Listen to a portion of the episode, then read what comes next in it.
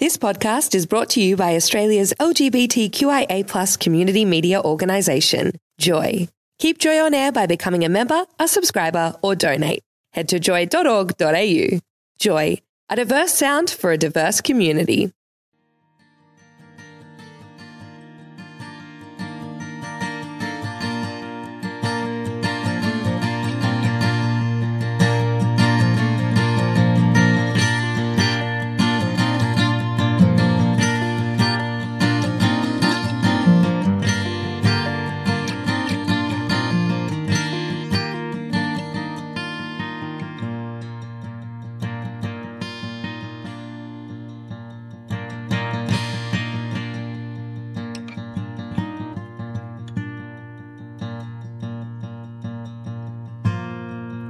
Our Voice, preserving our stories. Join Caroline Vogels and Jess Morhey for an insight into the lives of our community elders. Joy 94.9 gratefully acknowledges the support of the Victorian Government and Public Record Office Victoria for making this project possible. Senior Constable Gabby Tyacke was born in Sydney in the early 70s and was raised by her mum and dad with three brothers. Gabby joined the New South Wales Police Force, or Police Service as it was known then, in 1999, and three years later relocated to Victoria, both for her career and also to follow her heart. Four years after joining Victoria Police, Gabby became a gay and lesbian liaison officer, commonly called a GLOW, following in the big boots of Melinda Edwards. Gabby has been a full time GLOW for about the past four and a half years. Gabby's driving passion is to help people, to make a difference, and to be a voice of the GLBTI community. In addition to working with the gay and lesbian community, Gabby also works closely with VicPol new and emerging community liaison officers to help protect vulnerable people from family violence and encouraging all people to report violence and crime in general. In 2008, Gabby became a regular guest on the Joy 94.9 Glow Show, now called the Victoria Police Community Hour, on Wednesdays at 12 o'clock. And Gabby's always trying to reach a wider audience to spread the message, report crime, and you can feel safe by speaking with a glow. Outside her day job, Gabby enjoys life with her partner Jill of 11 years, spending time tending to their menagerie, which includes the traditional birds, German Shepherd dogs, a cat, but also a goat and a snake. And Gabby also follows the Geelong footy team, and if time permits, love spending time enjoying beach and bush. I believe Gabby Tyacke is the person everyone would love to have as their best friend, and she joins my co host Jess and I on Our Voice. Welcome, Gabby. Wow, what an intro. And welcome, Jess. Thanks for coming in today, Gabby. It's nice to actually put a face to the voice. I've listened to your show um, here on Joy a few times, so it's it's nice to see people in real life. It is. It is. Well, I'm a real person. she is. What we like to do here on Our Voices take our listeners through a little bit of a journey of your life. So maybe we could start off with some sort of childhood Yeah. stories. Life in Sydney with three brothers. yeah, well, I, I guess um, I grew up in Lane Cove. Um, I don't know whether you know that area. It's not too far from the harbour and from the city, uh, just across the other side of the bridge. Beautiful part of town with a national park. Yeah, and and um, I've always liked going for walks in the bush and and with my dog. So from a young age, I I always had a dog. So when we lived at Lane Cove, there was um, Lane Cove National Park, which is a bit too far f- for me to walk to as a child, but just down the street was some bush. So I'd always be down in the bush, even when I was young. And then we moved out to the northern beaches um, and French's Forest, and um, that gave me opportunity to, to get down to the beach and also the bush around those areas. So always had a dog with me, and, and, and even now um, we live quite close to the Yang, so we're, we're always up there with walking the dogs. So it, it was a, I mean, it was an interesting time growing up. I had three brothers. I was the second child. Um, me and my older brother were fairly separate because um, he sort of did his thing, I did mine, and then the two younger ones came along when I was about seven and eight. So um, I kind of had a childhood to myself, but had great neighbour friends and climb, would climb over the fence and play with the neighbours all the time. And so it was quite a good time growing up. Yeah. So your influence to get into the police force, where did that come from? Yeah, that's kind of. I, I don't really know. The only thing I can think of is that I liked watching police shows on TV. As we Um, and I'd, I'd finished high school, I'd gone to uni and got a degree and just really didn't know what to do with my life and was working in a pub um, and then thought I really need to do something, um, something that was a career. And then watching all the shows, I thought, well, why don't I give it a go? It looks quite exciting on TV. And then I joined, and the, I've been here ever since, Yeah. changing forces and moving into state, but basically doing the same sort of job. So, what did your mum and dad think about you becoming a police officer? Were they for it or scared or? I really don't remember what they thought. I remember they came to my graduation um, down in Goulburn. Oh wow, Um, the freezing was it freezing or was oh. it boiling at that time? Um, it was warm. It was it was in December, so it was quite warm.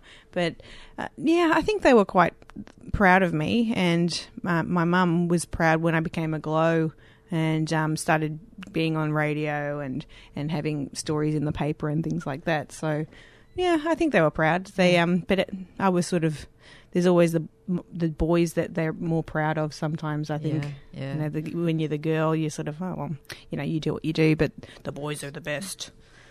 So let's go back a little bit further bef- before that to schooling. What was school like for you?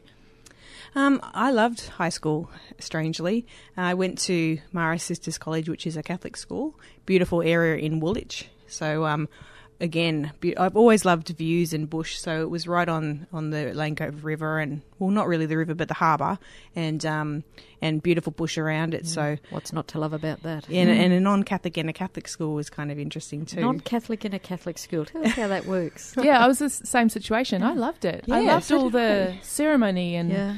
mass and yeah, having time off to go and pray.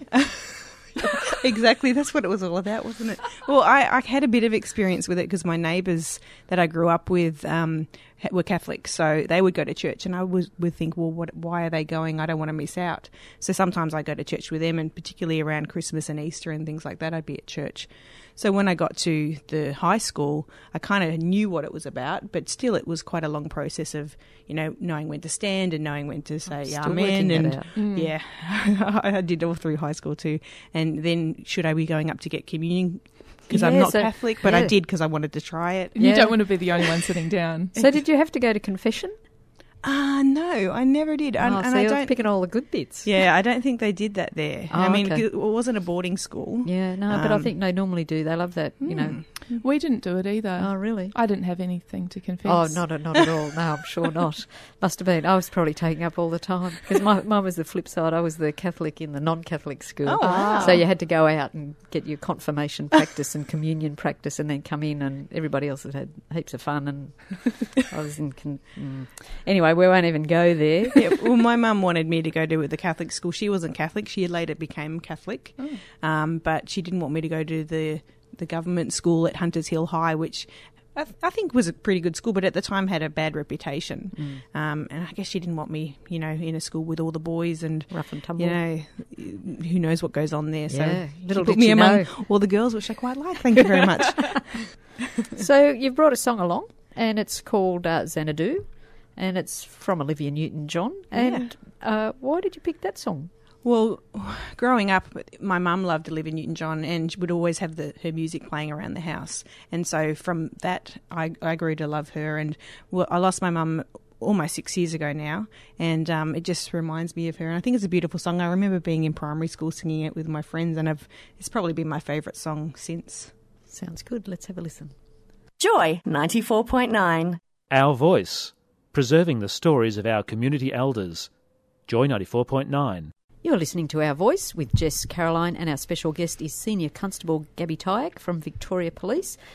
And we just heard Xanadu, and we're just calming down after skating around the studio. Well, I was witnessing all the skating around the studio. I have enough trouble just standing up.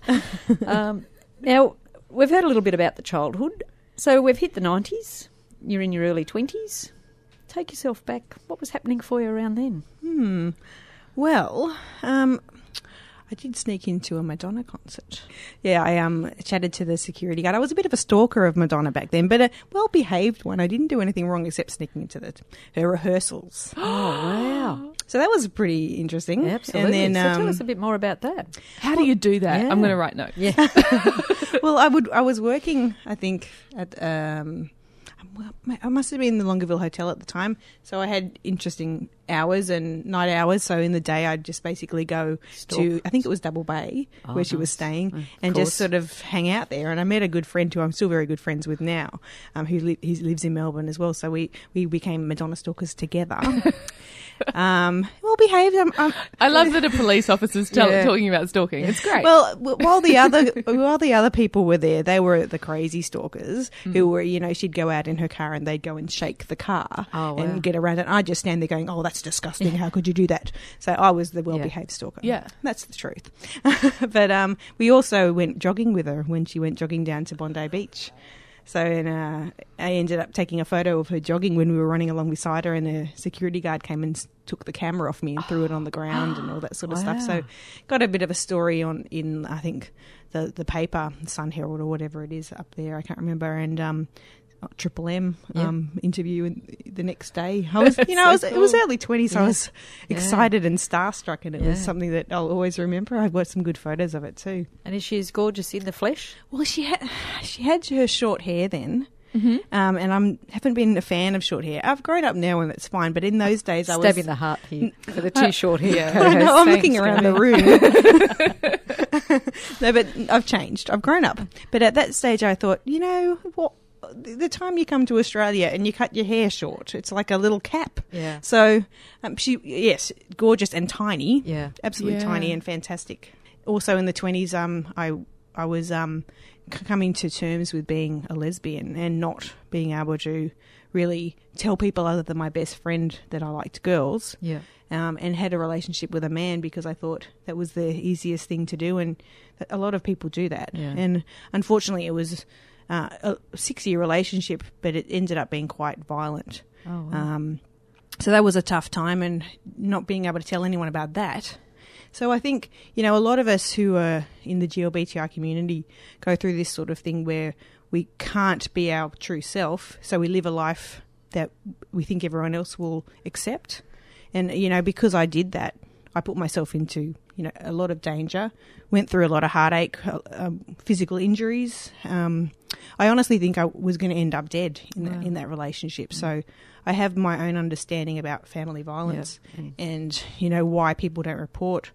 And I, at the end of that relationship, I joined New South Wales Police, so I was a police officer and still in that situation. So it's I really understand the psychology behind women staying Yep. in violent relationships. How did you extract yourself out of that relationship? Well, it, it was a really long process to leave because at the very end, I'd met my partner now um, down here in Victoria, and I was in Sydney. So it gave me an excuse to leave because I, I found it really difficult. When you're in this kind of relationship, you um, you kind of feel responsible for the other person, even though they're treating you so terribly. Yeah. You feel like you have to take care of them, and that they, they can't sort of live without you. Yeah. So it was a struggle for me to leave, and I kind of left and went back a few times, and um, it ended basically because I had he'd found about out about my partner, and um, I tr- we had a big argument. He he left with my car, and I had to catch two two buses and a train to get to work. And I was walking to work at the last part of the journey, and he drove up beside me, and um, said, "Oh, we need to talk." And basically, that was when he said, "Well, you're not going to see anyone again." And off he off he drove with me in the car. Um, and I ended up getting out of the car and running off and hailing down a, a, a just a, a car on the road and going to the police station closest to where we were. I was in uniform.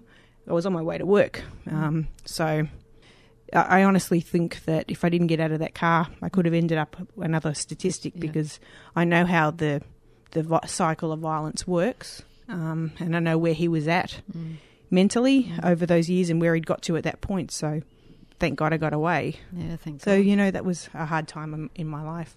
And I know you're such an animal lover. Did you have pets at the time? Yeah. Because that can be a big part for a difficulty to uh, to leave a relationship too, knowing that you can leave your, you know, Yeah. well, it's for some people their children, but Furry uh, babies. furry Yes. babies as well. So was that uh, Yeah. another problem for you? It was. Um, I ended up leaving. I had a dog and he had a dog. It was together, but we had our own dogs. But I, I left them together with him, Yeah. um, and I went back and got my snake, and Mm. pretty much left everything I owned, Yeah. apart from you know one bag and the snake. Yeah. All my photographs, everything were left behind, which I never got back. I just ended it, and Yeah.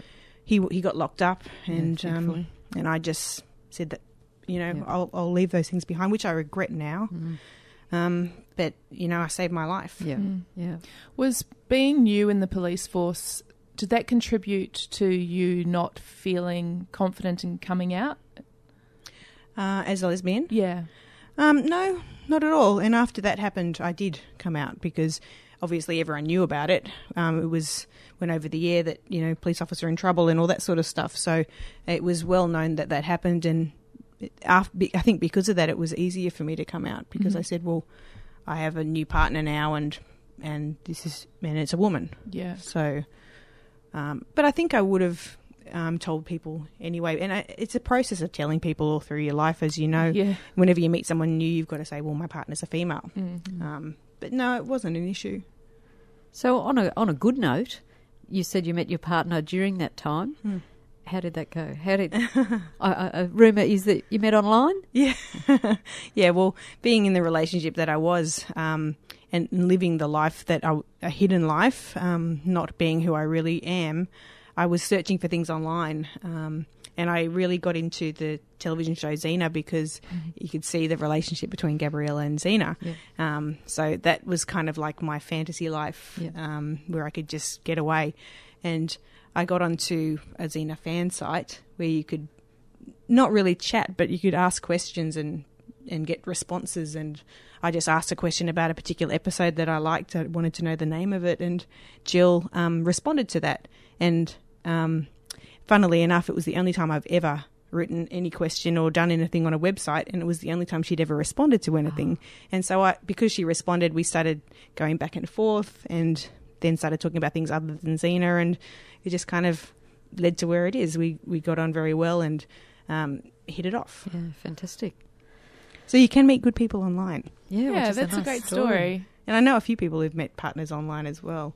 But there's a lot of bad stories, and you've got to be very safe when you're online meeting people. Yeah, But I was lucky in that circumstance, and my God, I needed needed it at that time in my life. yeah, it Mm. sounds perfect timing, and it's Yeah. sometimes uh, you know just meant to be. Yeah. You're on Joy ninety four point nine. You're listening to uh, Senior Constable Gabby Tyacke. Uh, you're with Jess and Caroline. And we've got another song coming up um, Island Home from the beautiful Christine Anu. Why did you choose this song? Well, I love Australia, and uh, like I've said, I I really really love the bush and the outdoors, and this song just makes me think of home. And even though I know she wrote it about the Torres Strait Yeah. Islands, it refers to Australia, and it really makes me think of home and, and what I love about Australia. Hi, I'm Carol Wilkinson. You're listening to Our Voice on Joy 94.9. You're listening to our voice on Joy 94.9. Our guest this evening is Senior Constable Gabby Tyacke. So, Gabby, you've ta told us quite a powerful story actually about um, a previous relationship that you had that was very traumatic.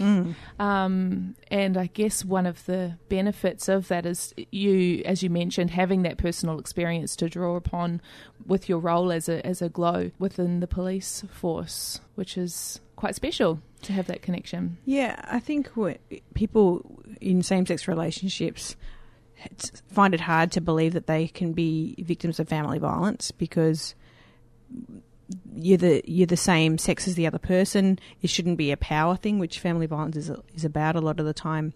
But the the thing is that it occurs within all types of relationships at pretty much the same degree.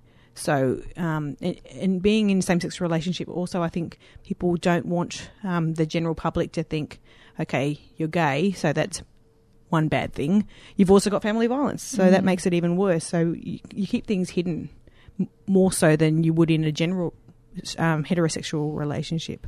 So it's, it's an issue all across the board, and Mm. it's one obviously that I hold close to my heart because of my experiences, and I, I just see it so much through my job that you know people are treating every, their partners as possessions rather than as human beings. They can't deal with um, separation, um, and, and there's just a massive issue around the world. So, with the changes to the law now, where how pol- police respond to um, family violence, has that made a difference? How? Yeah, well, if, if a family violence incident is reported, we have to respond to it. We have to remove the offender. We have to take out intervention orders. There's a whole lot of stuff that we must do. Um, but I was watching um, the ABC the other night. I think it was Four Corners. It was a story about family violence in Western Australia, and it was just incredible the the things that went on. And the woman was reporting to police and other service providers, and nothing was done. And she she ended up being killed mm. by by the man, even though she told family and police that he was going to kill her. He mm. actually did do it. So it's it's an issue, and it's it's something that police must respond to, and now we do. That they're saying that family violence has increased, but it's not. It hasn't increased. It's just been reported more because we have to take it seriously. Mm. But it's also something that everyone has to respond to. If you think your neighbour or your sister or your daughter or friend is a victim, then you need mm. to step in and help them.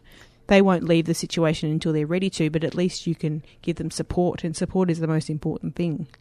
It can be difficult. I know our neighbour um, had a family violence issue basically in the front yard, and my partner Trish intervened, and the family is still together, and now the woman doesn't talk to us at all, and it's like three years ago, and we tried to engage, and I think she's embarrassed, and I just feel mortified that you know that's the response, but it is it's really difficult that you know she's still living her life and probably with an asshole. And. Uh, you know, also doesn't recognise that you can still, you know, be friends with someone that, that actually did try to assist you. It is that, that real embarrassment. Yeah, it's embarrassing. You don't want to acknowledge it yourself.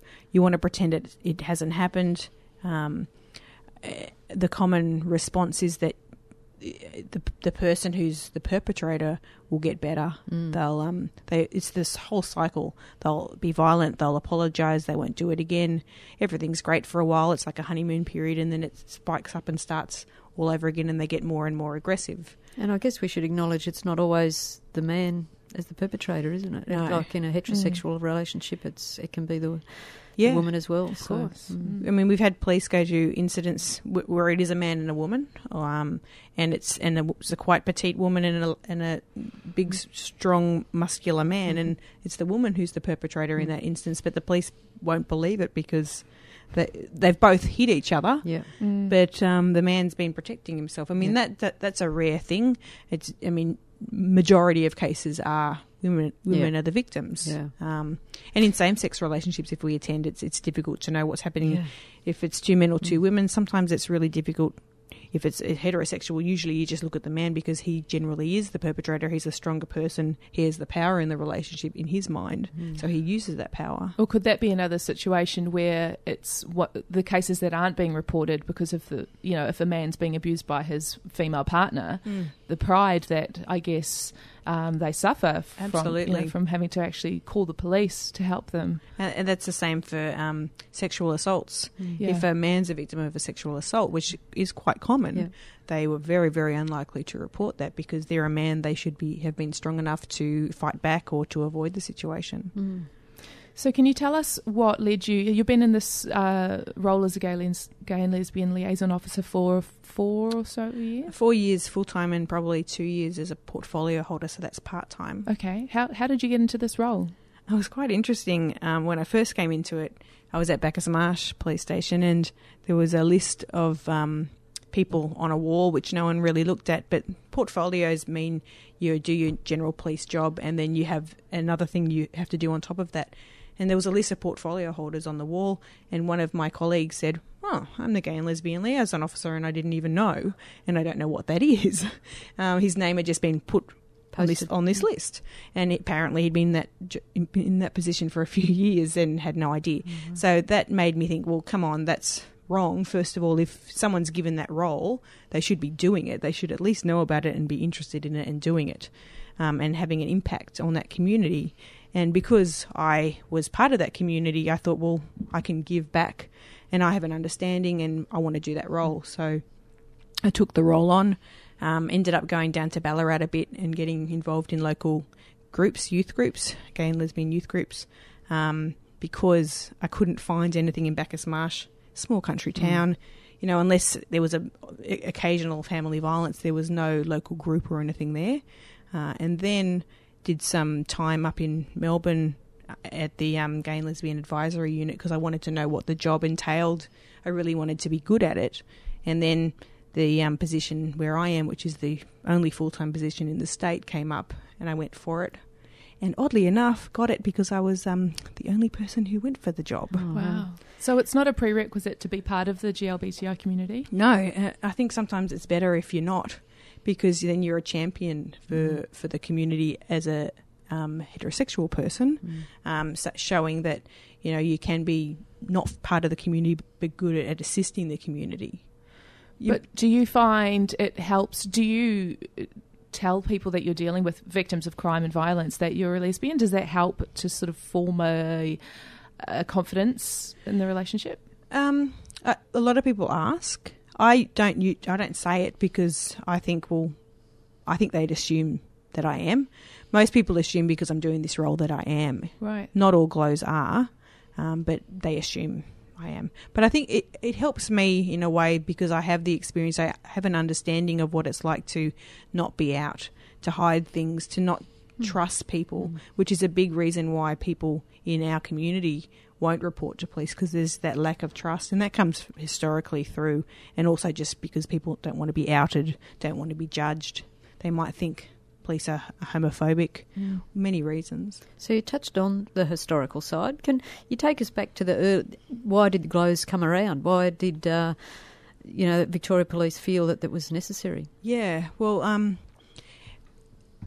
I guess um, I guess most people know, maybe you don't, that being a homosexual was a criminal offence um, before 1981. So it wasn't too long ago that police were out there arresting people because they were gay, not because they were doing anything necessarily, but because they were suspected of being gay. Um, and you know, when when things are going on like that, then it's no wonder the community doesn't trust the police.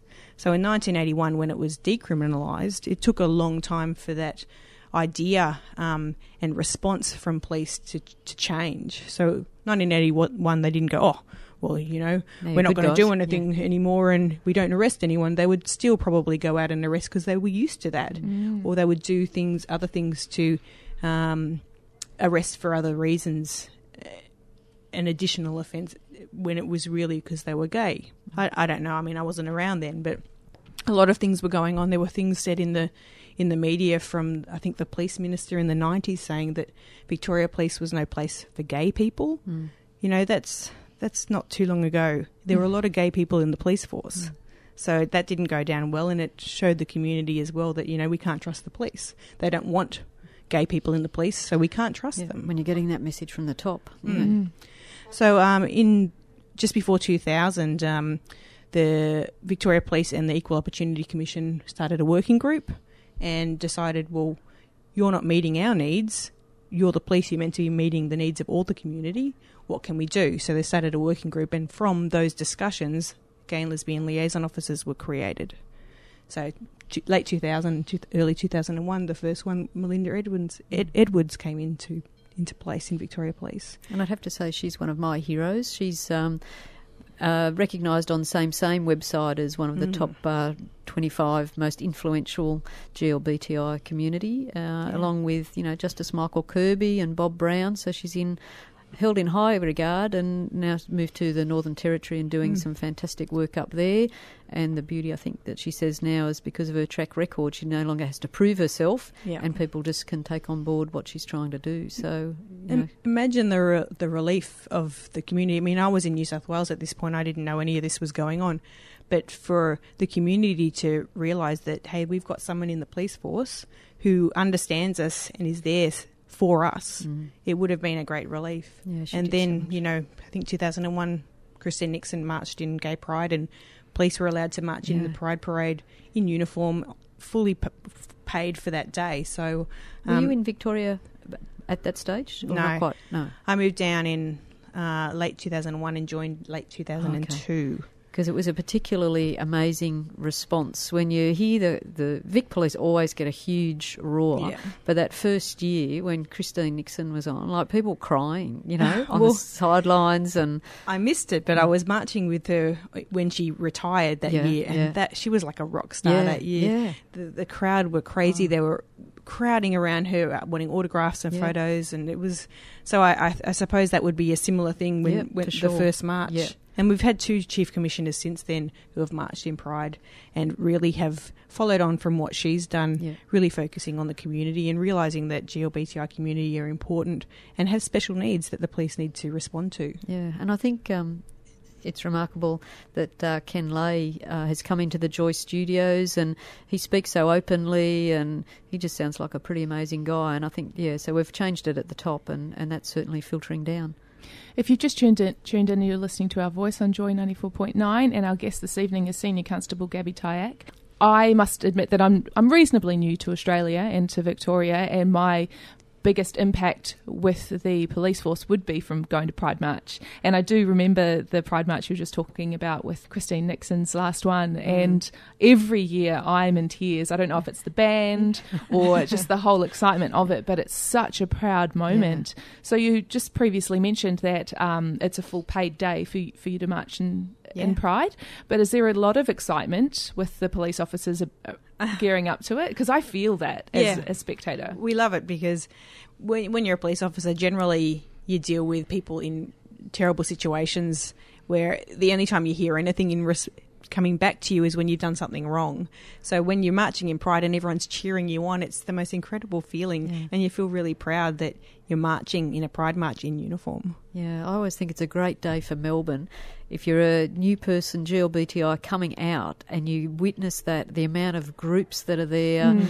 There's sporting groups and social welfare groups and, uh, and even political groups. It's the one time where the Greens and the Libs and the Labor guys, they can all be marching and get, and it's in a positive atmosphere. And yeah, I I always drag my parents down Yeah. to the Pride March as well, and they get just as excited. And Dad cheers on all the vintage men; he likes that. And, uh, yeah, it's it's great. It's, It's, a nice to different see. experience than um, Mardi Gras because Mardi think Gras is more of a spectacle. yeah. Mm. Whereas I think Party. Pride March is is um you know real march. people yeah Mm. marching proudly for the community they they are part of. The only thing I did uh, one year was I saw the bears marching, but I didn't realise they were bears, and they had these flags, and I thought, oh, they must love dogs. They got all these these flags with paws all over them.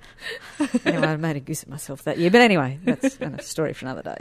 So you're on Joy ninety four point nine with Senior Constable Gabby Tyacke. Joy Joy 94.9. You're on Joy 94.9. This is Our Voice with Jess and Caroline, speaking with Senior Constable Gabby Tyacke. We were talking about Pride March, and you've got a funny story about Pride March. Yes, um, a few years ago, um, Jill, my partner, came along and brought our German Shepherd, Callie, and um, I was walking around in uniform. This is before we we started the march, and we just mingle around with the crowd and have some fun. Very hot summer's day, and um, she's walking with the um, German Shepherd on the lead. The crowd was just moving out of the way. And Jill's thinking, well, I don't understand why this is happening because Callie's really well behaved, friendly, she's not looking aggressive. And then I said, well, you're walking with a police officer and you've got a German Shepherd. so have a think. She looks like a sniffer dog. it was hilarious. Yeah, that's a crack But you know, I think if we go to anything now, when I just wear my uniform and bring bring one of our dogs, Yeah. um, you know, we'll be able to get to the front of the queue. Well, that's right. Take So- them to a concert. I was going to say, pity Madonna's not coming out. You I get front row seats. Yeah, the whole of the front row, maybe.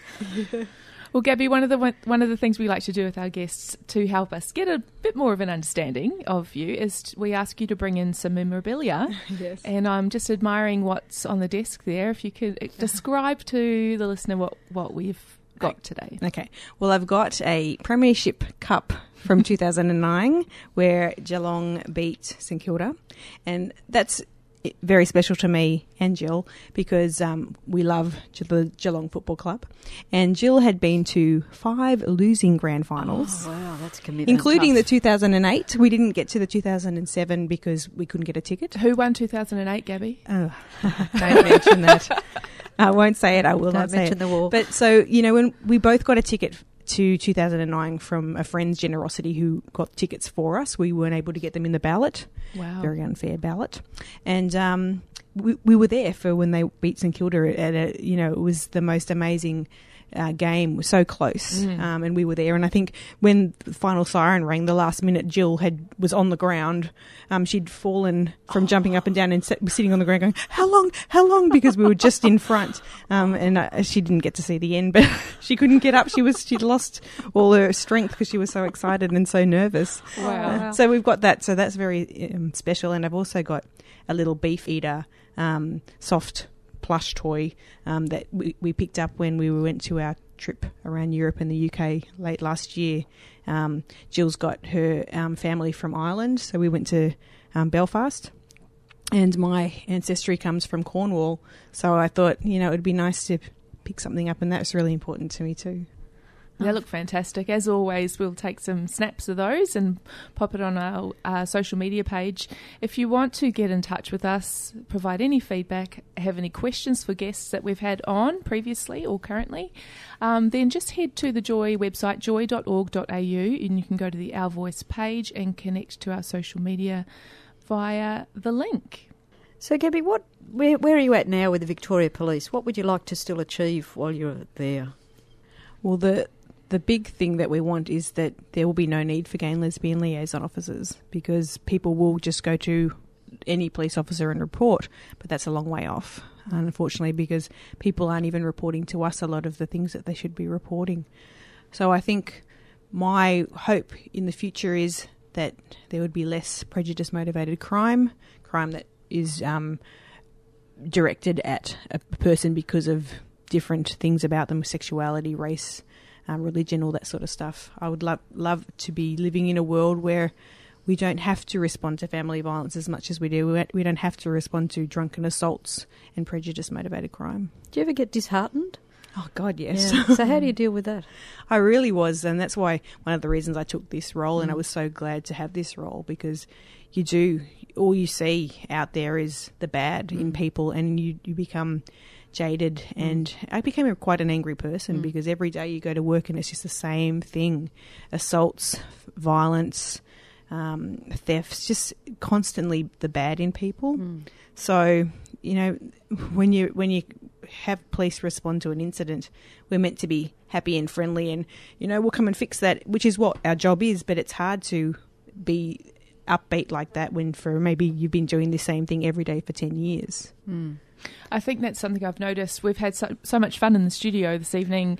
You've got such a bubbly personality, but I I don't want to um, gloss over the, the seriousness of your role within the police the police force. I know that you would speak of this with your show here on Joy on Wednesdays at the Victoria Police Community Hour. But is there anything that you really want to drive home to the listeners in regards to uh, if you find yourself in a situation where you need help from the police, how how should they go about it? If they don't want to pick up the phone and, and call for an emergency, even so, what are their options? Well, there are GLLOs all around the state. There's probably 45 of us. I'm the only full time one, but we're not available 24 hours a day, Mm. unfortunately. But the, the thing that I really want to get across is because you're part of the GLBTI community doesn't mean you're a less person and worth less. Mm.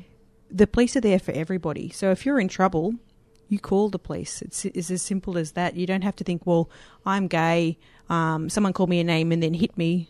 That's just what life is like, and I, I'll put up with it because you're letting the person get away with it, Mm. and then you're letting them go and do it to the next person. If something happens to you, report it. You can ring triple zero if it's an emergency. You can ring your GLLO. We've got um, on the Victoria Police website. We've got a list of contacts. Uh, just walk into your police station.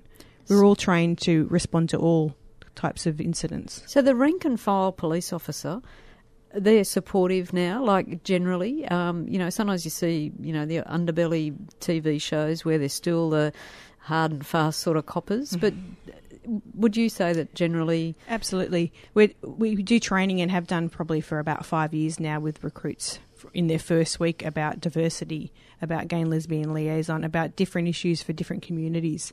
If you do get a bad response, look, there's probably about 13,000 police officers in Victoria Police. Mm. There's going to be people that have their own prejudices. We're Mm. told we have to leave them out of our work, but it's not always possible.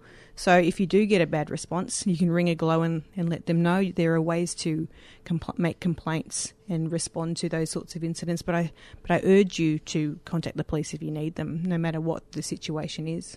Just on a personal experience, I have had to call the police for assistance um, in a very distressing time, and it's so daunting to pick up the phone and dial the number. But what I found is when the police officers actually arrived at my house, they they they their manner in which they addressed the situation and made me feel just like a person. Um, I was having trouble with a girlfriend at the time, and it wasn't an issue. And I was all of my judgments that I'd had about being embarrassed, and it was going to be a big drama. It, it was a very se- serious situation, but I think sometimes when you're in that situation, you put more pressure on yourself, thinking what's going to happen.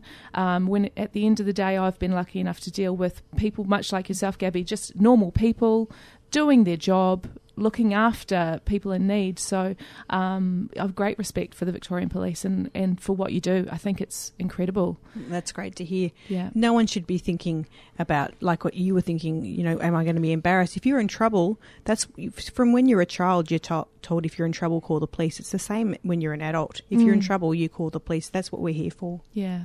You're on Joy 94.9, listening to with Senior Constable Gabby Tyacke, Jess and Caroline. And we have a track to play, and it's from your favourite pop star that you've been stalking over the years. Oh, I don't stalk her anymore. uh, I've grown out of that. Yes, Madonna. It's called um, Love Spent. It's from her latest album, and it's all about um, being in a relationship where her. I think it's about Guy Ritchie, where he um, has all the money. Um, he has pubs, women, fast cars, and all that sort of thing, and she wants him to treat her the way he treats his money um, because he treats his money like it's gold and it's the best thing. And so it's about being in a relationship and treating someone like a person rather than a possession. You are listening to Our Voice with Caroline Vogels and Jess Morhey on Joy 94.9. You're on Joy 94.9, listening to Senior Constable Gabby Tyacke. We've just heard Madonna, and we're going to finish off our show with our fun little little questions. So, Gabby, who's your favourite GLBTI icon? Oh, Madonna. She has a big gay following, mainly men, and me. Um, name one thing on your bucket list. Okay, um, going to Cornwall because when I went to Europe and in UK last year, I didn't get there. If you could be anywhere in the world, where would you be right now? I like it cold. It's cold here, but I, I'd probably go to Alaska. What makes you laugh, Gabby? being with friends, have just fun, funny. I don't like jokes. Um, you told a joke earlier. It, was, it wasn't that funny. Sorry, Jess. Um, but I like just humour, having fun with people, just funny things. If you could go back in time to any decade, which would it be? That's tough. Mm, well, maybe the twenties. The twenties was, is, was an interesting time watching Boardwalk Empire. Yeah. Um, that's where I'm getting that feeling from. Yeah. Would you hang out with all the gangsters? Yeah, totally. Wearing those shoes. Yeah, I'd probably dress like them Yeah. and carry oh. a gun. Oh, huge. Yeah. I still I do that now, don't I? Yeah. uh, what's one word you could use to describe your life? Interesting. What's your favourite hobby? Bushwalking. What's your favourite movie? I don't really have one. They change with the times, but I can tell you my favourite TV show if that Mm. helps. True Blood. Love it. Someone else in the room loves it too. Andy, our faithful panel off, Yeah. is bouncing around in his chair. What's the most outrageous thing you have ever done? well, would it be um, jogging with Madonna? Yeah, I was going to say. That might be it. Well, what's the best experience of your life so far? Um, obviously, meeting my partner is a pretty damn great experience, but going and travelling Europe and UK with her um, it was fantastic because she's not much of a traveller, doesn't like to be away from home for too long. So it was amazing to spend three or so weeks travelling countries like that with her, which I never thought would happen. Are you married? No, If it were legal, would you be married? I'd happily get married, but Jill's not keen on marriage. She thinks it's a sort of a um, Heterosexual. yeah, and so did you see that um, Tasmania looks like they're going to be the first state to legalise same-sex marriage? I'm thinking, cool, I'll go, Yeah. or I'll wait till it happens here. We'll see. Um, I would, I would get married, but it's not something that. Uh, you know, a lot of people think marriage is the be all and end all, and they want to be married. But for me, don't care really either way. And Gabby, what's your star sign? Capricorn. You've been listening to Senior Constable Gabby Tyacke on Our Voice. Uh, Gabby's really shared part of her life's uh, stories and journeys and, and been very open with. Sometimes I think we think police officers maybe don't have a life and that everything's always been perfect, but you've been. Um, you know, sharing some really heartfelt stories and also some of the joys of the job, and we really appreciate that. And we thank you for coming on Our Voice. Thanks very much. Thank you. Thank you, Jess. You have been listening to Our Voice on Joy 94.9. For more information, head to joy.org.au to connect with Our Voice online.